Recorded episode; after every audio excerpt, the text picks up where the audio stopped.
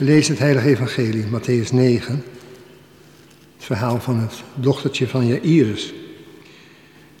Jezus was nog niet uitgesproken of er kwam een vooraanstaand man naar hem toe, die zich voor hem neerwierp en zei, mijn dochter is zojuist gestorven, kom alsjeblieft en leg haar de hand op, dan zal ze weer leven. Jezus stond op en volgde hem met zijn leerlingen. Plotseling naderde hem van achteren een vrouw die al twaalf jaar aan bloedverlies leed. Ze raakte de zoom van zijn mantel aan, want ze dacht, als ik alleen zijn mantel maar kan aanraken, zal ik genezen. Jezus draaide zich om.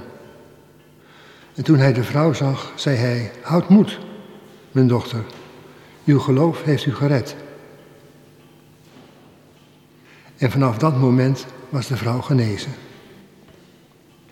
Aangekomen bij het huis van de man, zag Jezus de fluitspelers en de luid weeklagende menigte. En hij zei, ga naar huis. Het meisje is immers niet gestorven, ze slaapt. Ze lachten hem uit. Nadat iedereen was weggestuurd, ging hij naar binnen. Hij pakte het meisje bij de hand en ze stond op. Dit verhaal verspreidde zich in de hele omgeving. Bijbel lezen, lieve mensen, is een verhaal apart. Want de Bijbel is een verhaal apart. En ik denk dat heel veel mensen ook de nodige problemen hebben als ze de Bijbel lezen. Neem even dit verhaal van het meisje van Jairus. Daar zit zoveel klem in. Uh, ik heb heel vaak meegemaakt dat mensen het maar moeilijk vonden en helemaal niet, niet, niet leuk om, het, om te lezen. Ik heb heel, veel, heel vaak gehoord dat mensen zeiden, ja, dat kind, dat wordt wel genezen, maar mijn kind niet. Ik heb mijn knieën kaal gebeden en mijn stem schor. Maar het was voor niks. Ik had geen Jezus die wat voor me deed. Mensen die op dat spoor gaan zitten, die verlies je in de kerk ook zomaar als je ze niet op een of andere manier meeneemt. Het verhaal van dat meisje, dat zieke meisje, is overbekend geworden. Jairus, Jair, betekent hij geeft licht. Maar er is natuurlijk helemaal geen licht in het verhaal.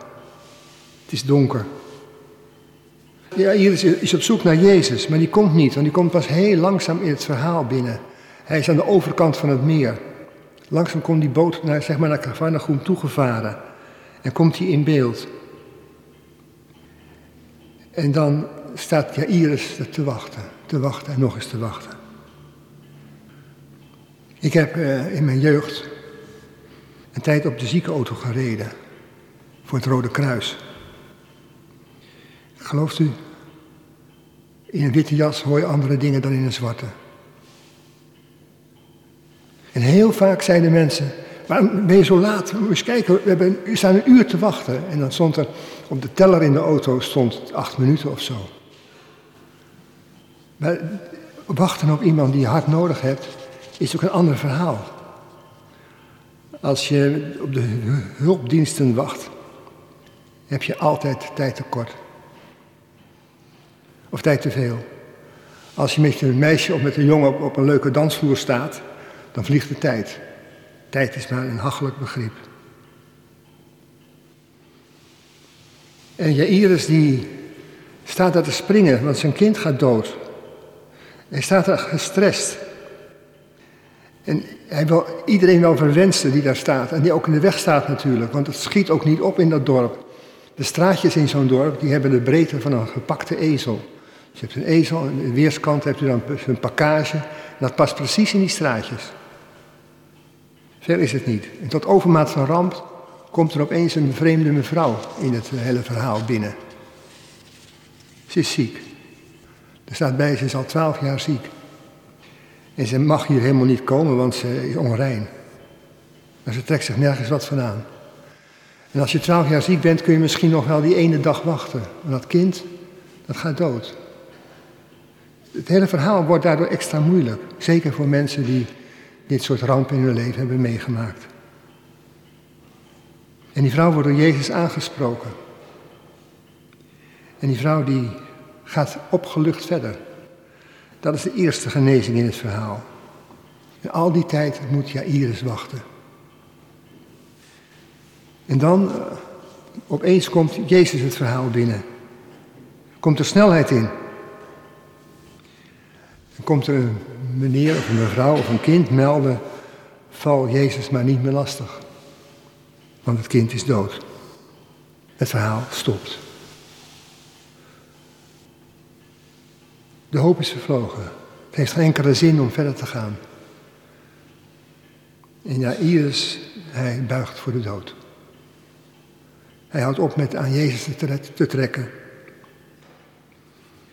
En dan, als dat dieptepunt in het verhaal, als Jezus er volop aanwezig is, dan zegt hij, kom Jairus, kom op. Niet wanhopen. Ga jij nou met mij mee? Dat is de knik, de literaire knik, klik die in het verhaal zit. De, in het begin trekt Jairus Jezus mee. Ga mee, ga mee, mijn kind, ik heb een belang, kom, ga met, met mij. En als het niet lukt, als die weg doodloopt, dan gaat, gaat Jezus aan je iris trekken. Kom maar, iris, kom maar mee. Dit is nou typisch iets voor mij. Ga met mij mee. En hij doet het. En het kind leeft. Want, en dat wil Matthäus natuurlijk vertellen. Voor God is dood zijn slapen. Slapen totdat hij je wekt.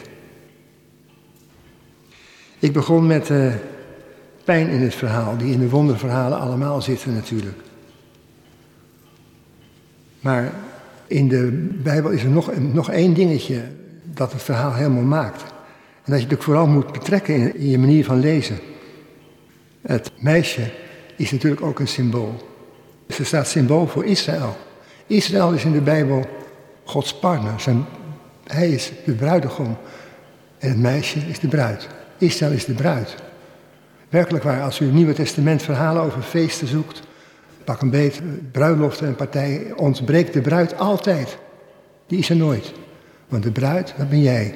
En de bedoeling is dat iemand vraagt, bij wie is die bruid dan?